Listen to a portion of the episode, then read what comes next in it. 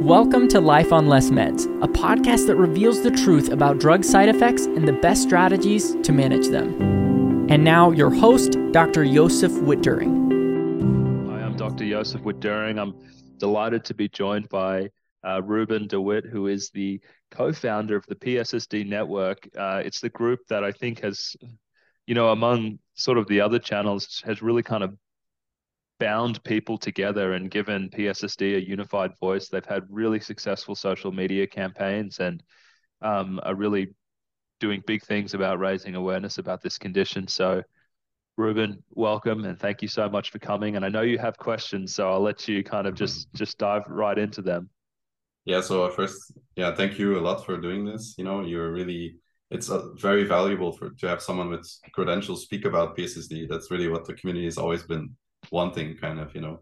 So i guess i'll start off with the first question that i had. Um, how do you think is the best way to basically make the average clinician aware of this you know? So pssd is something when you you you, you won't find it unless you actually google exactly for what you're looking for. So you kind of need to know about pssd first before you actually you know can find it. So i, I was wondering what you know what your your idea is to find you know to make the awareness awareness about this Sure. Yeah. So I think, you know, as, as you'd mentioned, you know, the, uh, you know, before we were on camera, I mean, this this has been written about in the medical literature for I don't know, maybe like nearly two decades or something like that. So it's been around yeah. for like a really long time, and, and you know, people still don't know about it. Um, and so I think, you know, that doesn't work. And I and I guess what you can take from that is that you know most of your kind of uh, rank and file, you know, family medicine doctors and you know psychiatrists they're not reading you know international journal of drug safety or any of these specific drug safety journals where this turns up.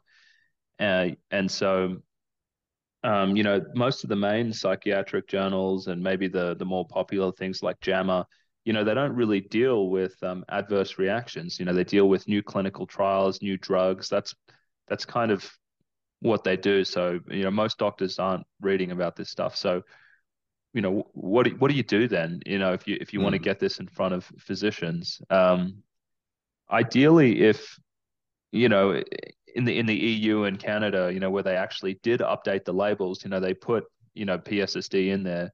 Um, you know that hasn't gotten out to people. And and so when they update the labels they think that oh you know this is great. Doctors are going to read this stuff. At least it's in there yeah. now but doctors don't read drug labels. You know, I was never trained on how to read a drug label. My wife was never. I have friend, I have lots of physician friends, and I and I asked them about this, and they're not really taught how to read drug labels either. So, you know, if something is only recently recognized in the in the package the package insert of the drug, you know, they're not going to know about it because they didn't learn about it in residency. They may have a book on their shelf that's out of date, you know, and so it's not in there. So, um, what I think is, and I guess this is kind of where I come in. I mean, I, th- I think it has to be kind of like a grassroots type of media campaign. I think you need to shove it in their face and and get yeah. more and more attention to the point where they ask questions and go, you know, you know, what is this thing? Because and actually yesterday, you know, one of my attending physicians from um, Baylor where I trained called me up on the phone. He was just like, "Hey, Josef, you know, what's this PSSD thing about?" You know, I heard someone mentioning it on Twitter. I thought they were a bunch mm-hmm. of Scientologists, and then I went to their website and I saw your name, and so I thought I'd give you a call. And and you know, we had this conversation, and I and it went something like that. You know, no, I think it's re- you know, and he was like, I haven't seen it in my textbooks. And I said, no, it's real. You know, it's actually, you know, it's in the drug labels in Europe and, and, and Canada now, you know, in the warnings and precautions. It's a big deal. You know, it's not, I'm not surprised you haven't heard about it. And he was just like, oh shit, you know, this seems really important. This is probably something yeah. that I need to to talk about. Um, you know, one of the nice things with PSSD is is is that you actually have genuine recognition from health authorities, and I mean, I mean that that's a lot more than you know other people with antidepressant problems can have because there's all of the protracted withdrawal injuries from antidepressants where they, you know, they are just getting electrocuted 24 7 and they feel like they're on fire and that's and yeah. that's nowhere. But PSSD can really lean on the fact that the second largest drug market in the world, you know, the regulators there have now mandated it into the labels of all of the SSRIs and SNRIs. So um, I think if if you can push really hard on social media, like what PSSD Network is doing on TikTok, and um, you know, kind of what I'm trying to do a little bit with my channel, and and and you know, maybe starting to get some traction in in the media. More people are going to see this and have that same reaction. You know, what is this crazy, you know, side effect? You know, are these people Scientologists? And then after they realize yeah. that it's like, well, shit, you know, even though it's not in the labels in in in the US, like this, you know, number two and maybe number three largest drug markets in the world now have this in the label. They'll say, well, this is something that's looking legitimate. So I would say kind of exactly what you guys are doing at PSSD Network is what needs to happen. Yeah, that's uh, it's it's really interesting that you brought this up about this tweet. Um, so we're in a group where we organize or try to you know raise awareness on Twitter, and someone posted like, "Oh, look at this guy! He's calling me a Scientologist," and uh, we were kind of confused. And then he even said on Twitter, um, "Oh, I'll I'll contact uh, Josef Witt-Doerring and talk about and see what's going on because he saw your name." So it's really funny that you brought this up. Um, yeah, I mean, we like you said, we already try to do this. We I personally think that we shouldn't hold back on uh, how loud we are. Um, if you look at other political issues in America, for example, uh, people speak out like with their like they they they scream out about their the, the problems that are going on. So we definitely shouldn't hold back. Uh, we should also try to make it kind of shocking, you know, to appear shocking because it is shocking, right? So yeah, yeah, that's and I mean I would not be dissuaded by people because because there is a there's there's a there's like an intimidation that happens when you try and talk about drug side effects. I've been talking yeah. about them for a long time in residency and afterwards, and they say you are stigmatizing mental illness, you are pill shaming, you are making it harder for people who really need treatment to come forward and take it. You know, you're you're exaggerating things, and and you're really not. You know, I mean, I don't think yeah. anyone on PSSD network is saying this happens to everyone but what they're saying is it's happening to enough people that it's important. And the idea that you should not say something because maybe it discourages someone else, I think is so wrong on many levels because implicit yeah. in that is is saying that it, you know it, it that the people who benefit from these drugs that their stories are more important than the people who are harmed by them and i just so disagree with that they both count you know the, the people who are helped and the people who are harmed you need to look at that fairly. Yeah, I also I think it's ridiculous this kind of arguments that we get on social media. We I've seen all all the kind of arguments. There's there's actual people blaming the patients. Oh, why didn't you read the label? You should read the label. So this first argument, I mean, in the US, you won't find anything, you know. So and then they say, mm-hmm. oh, you have to educate yourself. But I mean, who does this? Even doctors don't do this. So how can you expect the patient to do this? You know. Um, and everyone so, knows this. I mean, this whole thing of you have to educate yourself like if you've been to a doctor and you've had one of those encounters, you know it doesn't happen like that. You know they mm. go, "Oh, why don't you try this medication?" Yeah, you know it's it's it's pretty safe, and that and that's kind of about it. You know, maybe that experience differs a little bit, but that's the experience I get whenever I get, you know, antibiotics yeah. or anything else. It's it's just it's so quick. Um, you go and pick it up from the pharmacy. They hand you a little piece of paper that says, you know, do you understand the risks? no one says anything to you. You sign it because you're not even looking at it, and it's just like, okay, here's the drug. You know, it's yeah, yeah. I mean, I think if it was if there's like a black box warning or something on about possible long term sexual dysfunction, I'm sure a lot of people wouldn't take it. You know, if there was actual truth about this, and and uh, and you know, when you go into arguments with professionals about this, one of the first thing they will say is that it's very rare, which is, I mean, it's first of all most likely not true uh, a recent study came out and it estimated the risk to be 1 in 216, which mm-hmm. is not low at all. In the US, this would be at, at least 150,000 people who have, as the study calls it, uh, irreversible erectile dysfunction. So it's not it's not something to just ignore. And the rare the rare argument is also an easy way to kind of brush it off, you know, because in some cases you could make that argument well, like for example, you can get anaphylaxis from ibuprofen, for example, but it's like really extremely super rare. If it's like one in a million chance, then I then I might think, okay, maybe it's like you know that's a possible argument. But with PSSD, there's enough data to say that it's not rare, or at least not as rare as people claim it is. You know, so yeah, that's a very big problem as well. I think so, and you know, I've I've I've thought about that a little bit as well. I mean, it's it's something that could easily be misdiagnosed. You know what? And and you could be gaslit into thinking that you don't have it because you know the the emotional anesthesia, which is one of the the really prominent and more severe uh, symptoms, you know, where mm-hmm. people just have this complete flattening of their mood that comes along with, you know, the general anesthesia and the sexual problems. Gosh, it's so easy for someone to just tell you that that's depression, you know, and and I've been chatting with a couple of the other folks on the PSSD network who feel asexual. They feel like, you know, what is wrong with me? I used to be attracted to this, you know, this this this uh, sex, and now I don't have mm. it anymore. And wouldn't it be easy to just say, okay, this emotional numbness, this is depression. You're just very anhedonic now, even though it's characteristically very different than the state mm. that they were in before. And you know, this loss of sexual, um, you know, attraction.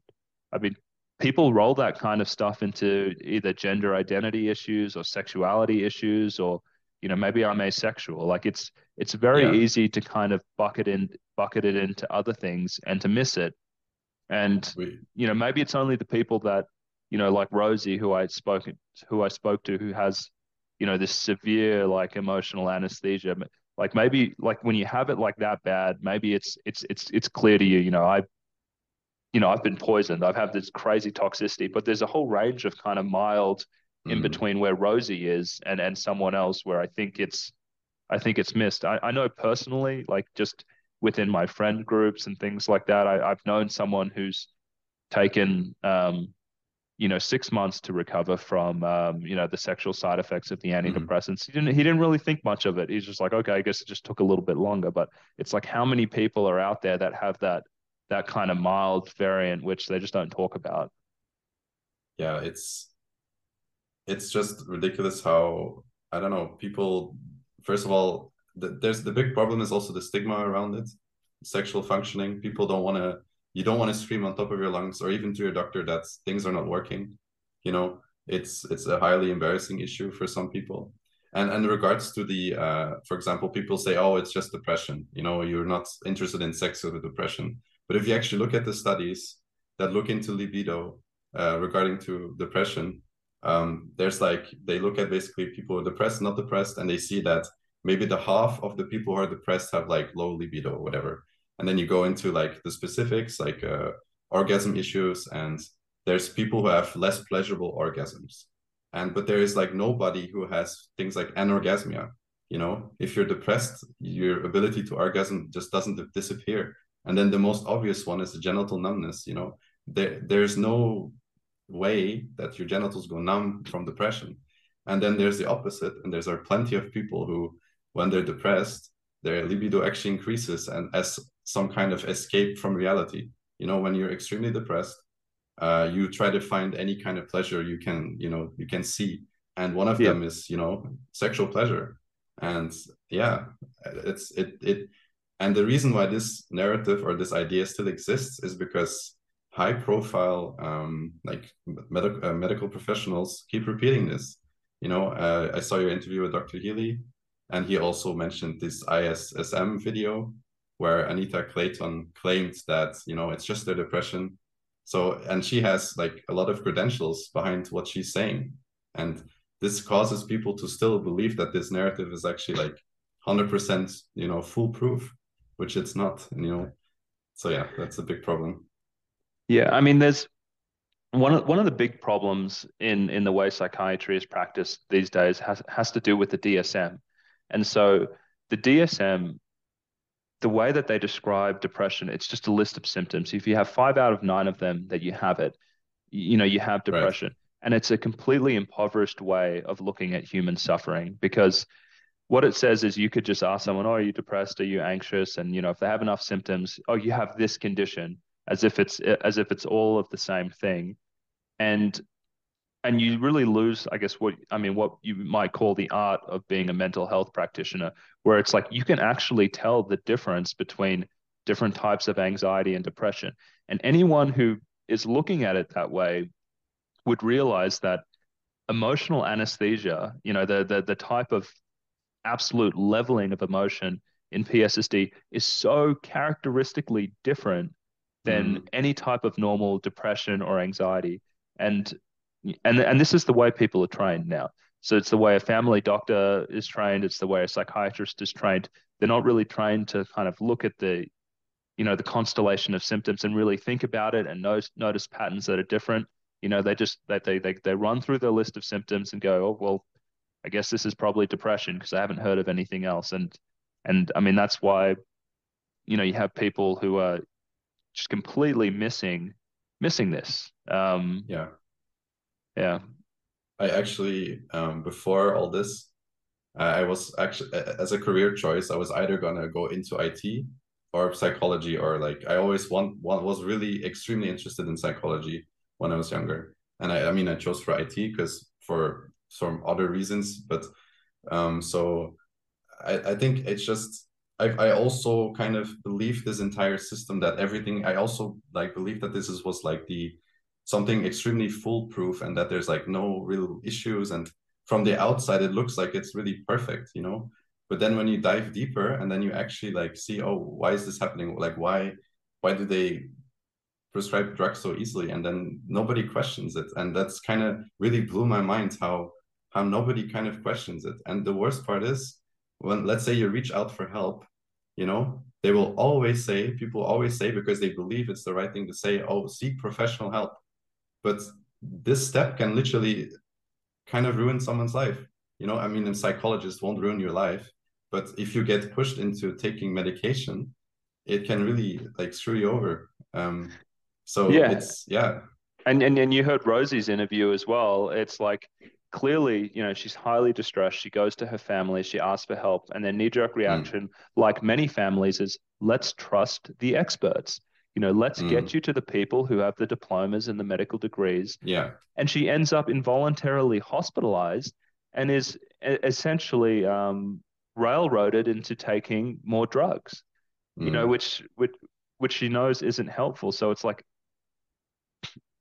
i mean it really is this kind of red red pill moment i know you know when you suddenly realize you go oh shit you know what have i done what has happened to me you know something's off. You go mm. online you find this community and you just go oh my god there's others like me. And then you go and you talk to your doctor and you just go no one can help me. I'm i'm i'm on my own. And then the longer you go down this rabbit hole you realize that i mean there's you know people are getting harmed all over the place. I mean pssd it's clearly terrible. The benzodiazepine problems they're all they're awful as well. Yeah. i mean we're talking about people who you know, essentially pace around in circles for several years of their life in highly suicidal states. I mean, it's the same with the antidepressants. I mean, the more you look around, you realize there's these just absolute train wrecks and, where there's huge communities. Yeah. I mean, in, in some ways, you would say, oh, the, it must be that the chance to get these symptoms are like really low, right? It's like one in, I don't know, 100,000 maybe. But then you look at the statistics and it's, it's like kind of common. Like akathisia is not very rare at all. I, I think it's common, right? I, am not sure about that, but yeah, I mean the, the truth is we don't know how much it is. I mean that you, you, you know akathisia like the acute version that you get from mm. antidepressants mm. and such that's really common. But the type of mm. neurological damage that people on the antidepressants and benzos get that lasts for several years, I, I have no idea yeah. how common that is. But and it's it's it's hard to estimate. But the fact that, you know, 10% of the US population takes antidepressants, it's just like, yeah. I mean, e- even if it's just a very small fraction of those, I mean, that's a substantial number of people. Even if, even if it's just while you're on the drug, getting akathisia is not fun. You know, it's not, you, you, you and on the drug, it's way more common, of course, than it persisting. But mm-hmm. even let's say you have this and then increased suicidal thoughts and it's it's going to make you look crazy towards everyone. No wonder that they you get labeled as you know mentally ill. It's almost impossible to be mentally healthy while taking these drugs. It's impossible you know? I mean it's the, the, the thing is there's just a lot of risk. The, the, the there's yeah. a lot of risk in the drugs and and and you know the hot in in the us here's the problem with um the united states compared to other countries. Antidepressants are recommended as a first line therapy for anxiety mm. and depression. I don't think this is the same in Belgium. I don't think it's the same in um, you know in in the UK or Canada where they advise you know psychological therapies and you know go go to antidepressants. But in the US, first line therapy, anxiety, depression, you can give someone who's, you know, 19 years old, they come in, uh, yeah, just, you know, take this, you know, and, and it's something that can just cause like these crazy toxicities that can mess up your life forever. And maybe, yeah. you know, maybe they are really uncommon, but the fact that it's a first line therapy and you're not even telling someone like, hey, you know, you could have permanent sexual dysfunction. We really don't know how common it is, but it's a big deal. Like, God, that would dissuade so many people from picking the pill up yeah. in the first place. They would wait. They would become more creative in how they're going to address their anxiety and depression. They might talk to families, counselors. They they would do other things than be sucked into this narrative that oh, I need this medication because I have major depressive disorder, which sounds like a bona fide medical condition. Um, and um, and the fact is that not all depressions are the same. You know, you could have severe yeah. depression, and then maybe that makes sense. But some of these more milder ones that are driven by contextual stresses, I don't think it makes sense to think about that as a medical condition that requires treatment. I mean, it's just a dangerous way to think about your problems. And at least in the US, I mean, we have systems just set up to raise awareness about the dangers of depression, you know, talk to a healthcare professional, and it just drives people into these, you know, these um into these nightmares. Yeah. It's I yeah. mean, I I kind of I personally think that um it's like as like Rosie has already said as well, is that our goal is not like to remove SSRIs or uh, psych medications from the market, right? So if you're like extremely depressed and you have exhausted all other options, I think it might be fair when the the, the person has is informed about the risk that the person might then decide to take it, right? If like if they have nothing going for their life and they're like planning to perhaps take their life, uh, then but that's like the last line treatment, not the first line. Obviously, I would you should always exhaust all the possible options. Yeah, and, and I think yeah, and I think the guidelines that are written in the US are also kind of based with, I mean, the pharma industry there. It was, I mean, I think that's it's a bit in the culture as well to, you know, to just trust that. And I don't know, I'm not really sure exactly why in the in Europe it's not like that. Uh, yeah. I think I mean there's a lot of things that happen with like with big bags of money. So I mean drug yeah. companies in the US um, gosh, they they they, they can they're, they're so powerful in how they run their um you, know their PR. So so PR in a drug company is yeah. not called PR; it's called medical affairs.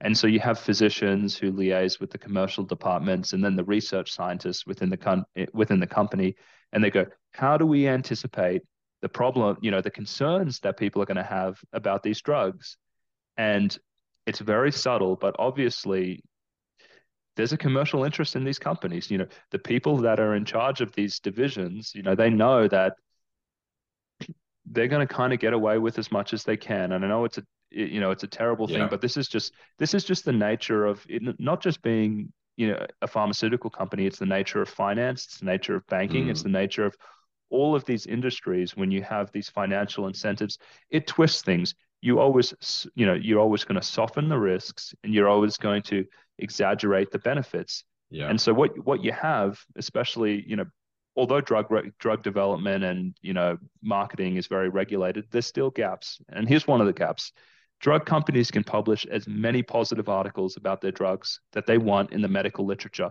There is no mandate that they need to match with with an equal number of articles about side effects.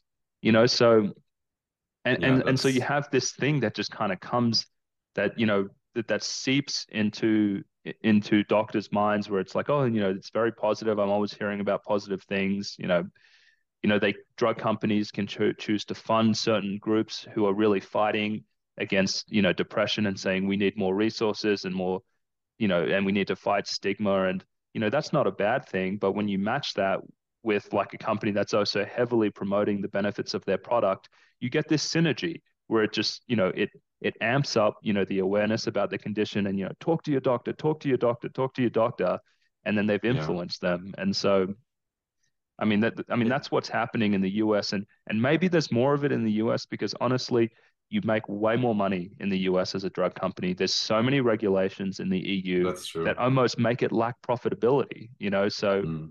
You know why would you be spending all of this effort in in a, in a market that's going to bring less money back to you? So yeah it's it's intensified in the us for commercial reasons. That's for sure. Also one thing I, uh, when i was younger i was always like really um, super into science and all this stuff and i saw scientific literature as like the bible you know? It's like if it's in there then it has to be true. But when you i then realized as growing up you know that how much bias is in research and like papers being published and how much you can kind of twist the truth. And there's still people that you know because there's so much literature the the pharmaceutical companies have so much backbone to stand up to stand on. They're like oh look at this. Look at all the benefits of antidepressants. Look it's in all in the literature. But you know if you really encapsulate everything and you carefully you know uh, study something and then publish the results maybe not exactly saying everything then yeah it's gonna look good and yeah that's uh, something that also you know when you're nev- not in in this field like when i speak to colleagues they they don't experience they talk, don't think about this stuff. And then when you talk about them about this to them they're like oh yeah that's actually true when you think about it or like and and or some some don't believe it or they think oh that's not true. It, it's you know it's so strict. You can't really lie in studies or whatever. So it's yeah it's it's really crazy when it's like you said the red pill moment you know? It's like you know how can this happen yeah, uh, and I, I think that's you know it's it's it's that whole idea of like you know science and doctors you know they're this this kind of you know don't question them you know they, these are the objective scientists but you know the best advice i could give everyone is you know scientists and doctors we follow the exact same social dynamics as any other group and um, mm. you know we're heavily influenced by authority and by you know other people who are seen as leading the field you know we're anxious we're scared of liability we want to get in line with you know what the you know the the, the leading figures are saying in the mm. field mm. you know if they're pro antidepressant we're going to be that way you know there's you know we're not a bunch of hard-nosed objective scientists we're incredibly social right. creatures and you know when i think about academia and the drug industry you know I'll, I'll use some kind of hyperbolic language here you know it's it's like this unholy alliance and and what i mean by that is that in academia, if you want to be a successful professor, you know, probably one of the best things that you could do is get in, get into clinical trials. You know, you want to be mm. liaising with drug companies, trying out novel compounds in new populations, and uh, you know, running these trials. You get funded by the drug companies or you know other scientific institutions. It's, it's very geared towards drug development. Obviously, the financial incentives, and so when you know drug companies end up bringing these these drugs onto the market. They've already already identified like 8 out of 10 of the leading the you know the leading clinicians for major depressive disorder or treatment resistant depression. They are already working with them on the clinical trials to promote the products. They build relationships in that way. They help them publish those papers. And yeah. so i mean it's you and, and i mean this is just social dynamics. I mean you build allies. And there's going to be guys out there like david healy you know, who are talking about risks, but you know, they, they don't have this war chest of, you know, finance, you know, financial resources to kind of, you know, pump out literature and be persuasive. In fact, you know, they're on the defensive. People are, you know, talking, you know, essentially talking shit about them in the media and kind of coming after them and saying that they're, yeah. you know, negligent or dangerous. Like it's, it's, it, it's, that's there's not happening. much incentive. There's not much incentive to speak up about the like dangers of these drugs, for example, like what Dr. Healy is doing. I mean, he managed to make a you know make his living from it, but still, it's not really like uh, that. That's the a, a professional's first choice, right? You know, it, it's way easier to just you know follow what everyone else is doing and to you know continue there instead of actually critically thinking and being like, okay, maybe something's wrong here. You know, yeah, it's uh, exactly sense. I suspect that a lot of people will will wake up one day when they realize this because I mean doc, doctors aren't bad people. I mean, you know, a lot of yeah, the times they're just they're just in this I mean, they're in this rat race. At least in the US, they have huge loans and they're just kind of plugging through. But um, you know, it's the, I, I think they're just hev- heavily influenced by you know how they were trained and and you know with groups like PSSD Network and things like that, I think they will eventually also have that moment because they want to do the right, right. thing. Um, it's just, I don't know. I, you know, when, yeah, I don't, one day, let's hope. Yeah, we'll keep speaking up, uh, like as much as we can, you know, till until it's solved. That's my goal. Don't, don't, don't pull any punches either. You know, it's just yes. I I would I would go for it. I mean, I've taken that approach on my channel as well. That it's like to just to kind of hit it as as as hard as I can, um, because exactly. I do think there's a turning point. I mean, I, I mean, I, I I get worried that eventually, if I get enough notice, you know, and that's kind of what I'm hoping to do with the channel, you know, that that there's going to be haters and there's going to be people kind of coming after me and mm. you know challenging me and things like that. But I feel like especially with PSSD, I mean, we're at the point, it's like, are you going to say, are you going to deny this when the EMA has mandated it into all of the drug labels? You know, I mean, we're at a point where with a lot of these problems, you know, the benzo problems, PSSD, I mean, these things are recognized by regulators. No one knows about it. So I think there is a tipping point now um, where it's not going to be so scary to just be like, hey, we really need to rethink about how we're just dishing these drugs out to everyone yeah I, I personally think it's improved a lot since we kind of started with the awareness efforts you know it's in the beginning it felt like you know this is also one of the reasons why we started PSSD network is because there was like no um global organization that's like really active and really consist consistently trying to put things out videos you know showing how showing the reality. You know that's personally also been my goal always to show how it really is and to you know show the impact that it has. You know there's a reason in court that they read impact statements you know they're because it's it's so powerful. And uh, you know that's also why we basically started the awareness stuff. Do you know what's crazy? I mean you, you are doing what a drug company should be doing. You know when a drug company you know recognizes an important risk of the drug they have a decision to make about what they're going to do for risk mitigation you know, they can go and say, we are going to send a letter to every single family medicine doctor who prescribes these drugs. You know, we're going to send a letter to every single OBGYN and every single psychiatrist, a little blurb about it, just so they know, you know, that it's real. You know, yeah. we're going to go to symposia. We're going to present these things at the largest scientific conferences. We're going to have booths out there. And for this issue, they have chosen that that is not important to them. This is not a priority. And and what we have is, you know, this nonprofit essentially functioning as a risk mitigation arm for for antidepressants you know trying to get this out there all run by volunteers who are you know just, just spending their time to get the word out. And there's something that's just disgusting about that that um mm. you know that you have these groups that make billions of dollars but you know they're, they're, they're not going to lift a finger to get the word out about this. They'll shove it in the label where no one reads it and then and that's it.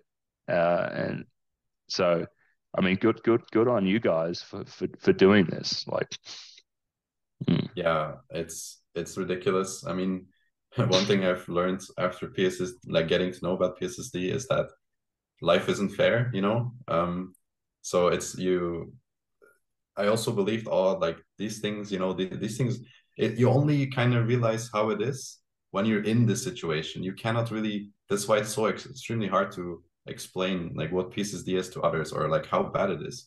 Like I've explained this to colleagues before, and they kind of like joke about it almost like, oh, you know, you can just take Viagra or something. You know, it's it's you cannot really imagine it as someone who doesn't have it. I myself also can't imagine it properly, um, because I also don't have it. But it's it's it, that's why it's so hard to explain as well. You know, and the only way to do it is to like not hold back in what you say.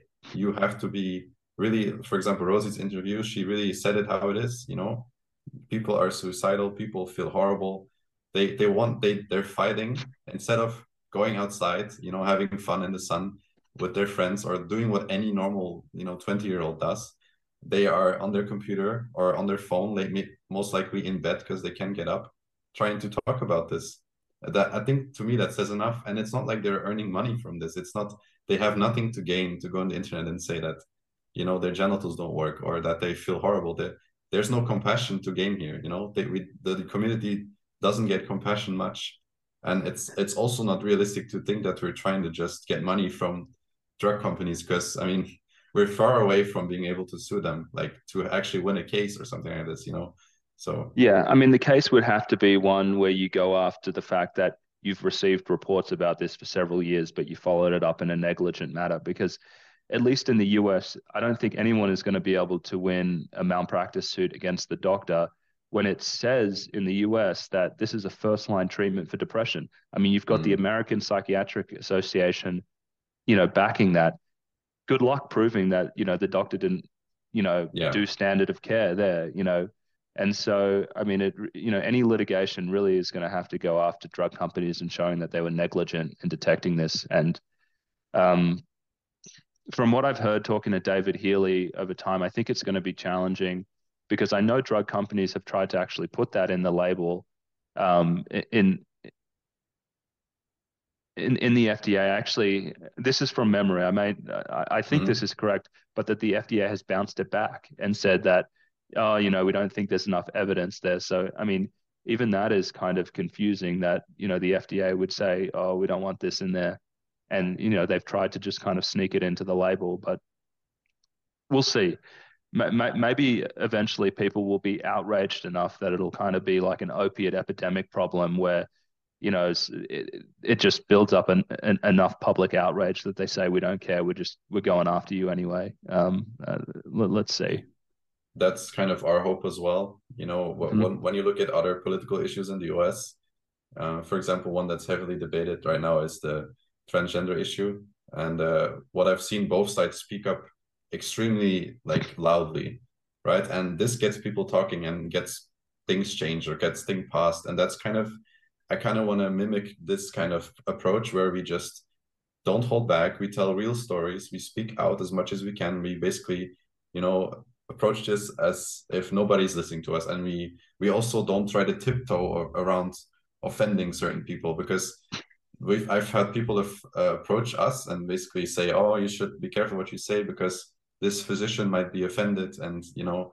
But if you, in order, if you want to think, you have to, you know, you will risk actually offending someone, you know. So we just have to speak and say the, the harsh truth, and the truth is horrible enough, right? If you just stick to the facts that exist and you don't like lie, then it's already bad enough, you know so there's no even reason to lie about anything so no you don't have to lie about anything i mean you're at the point where you have two national health authorities and maybe even hong kong i think i saw that on the wikipedia page yeah. um, who are who are saying that this is a big enough problem that the doctors need to know about it so i don't think you need to pull a single punch you know it's yeah. it's it's it, it, has gained enough momentum and recognition now that i think you could just go to town um, and if anyone exactly. is saying hey you need to you need to watch what you're saying about that again, it's just like, you know, tell them, you know, the people who are helped by the drug are just important. You know, the people who are harmed by the drug are just as important as the people who are helped by them. You know, no one is saying that the drug is evil. You know, people, you know, I, I know what you're saying and I know what I'm saying is it's a problem with how drugs are used. It's a problem about how people are told about the risks of medication. I mean, a drug is a drug, you know, it can be used in the right situation, but the informed consent piece of it, you know, and and and you know the way we recommend them to people. That's the problem, and I think that's what we need to really disrupt. Yeah, I think you hit the nail on the head there. Uh, it's if people really want to take the drugs, and there's plenty of people who take it, that's fine, you know. But um, even like even it was accepted in uh, you know, it was written in EMA that in that persistent sexual issues can happen, that it can happen after stopping a drug it doesn't they didn't really actually exactly recognize PSSD. They just wrote fairly vaguely that sexual issues may persist, which I mean doesn't actually show the actual severity of the issue. And this was in 2019. Um, and for example, my partner who is suffering from this, she took the drugs in 2020 and no, nothing, you know, and it's nobody told us anything. Um, and if you're struggling from this, they will just say, oh, it will come back. Don't worry, which is what her psychiatrist also said. Don't worry about it. It will come back when you stop repeatedly, right?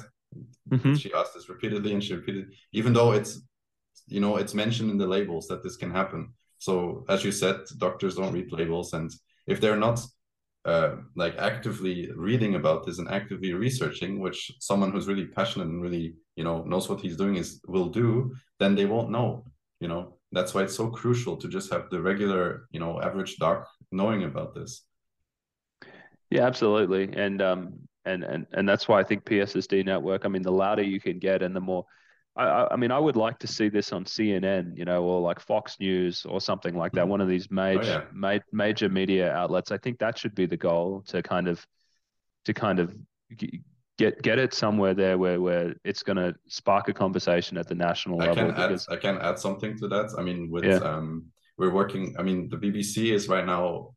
I think they're almost done. I think in July there will be a panorama episode about PSSD and we mm-hmm. also helped a lot with that they asked us like videos material people to talk to so there i mean i think it might be about antidepressants as a whole but they will also talk about pssd i can't remember exactly now but uh, soon we will have like bbc talking about this uh, we also had uh, france 5 uh, and, and a tv channel in france speak about this and they actually mentioned the subreddit they mentioned our website they even played the uh, patient stories that we have on our website from several of our sufferers. So we hope to keep pushing in the in the media uh, in that sense. And uh, you know, there have been articles before about PSSD even years ago that it like got some attention, then it dropped again. You know, I think it's very important to be consistent and to keep hammering and never stop. Because once you stop, the like the the uh, how do you say this? The the hype dies down and then it kind of you know gets forgotten. So that's why it's so important to like just keep you know reiterating keep pushing never stop talking about it.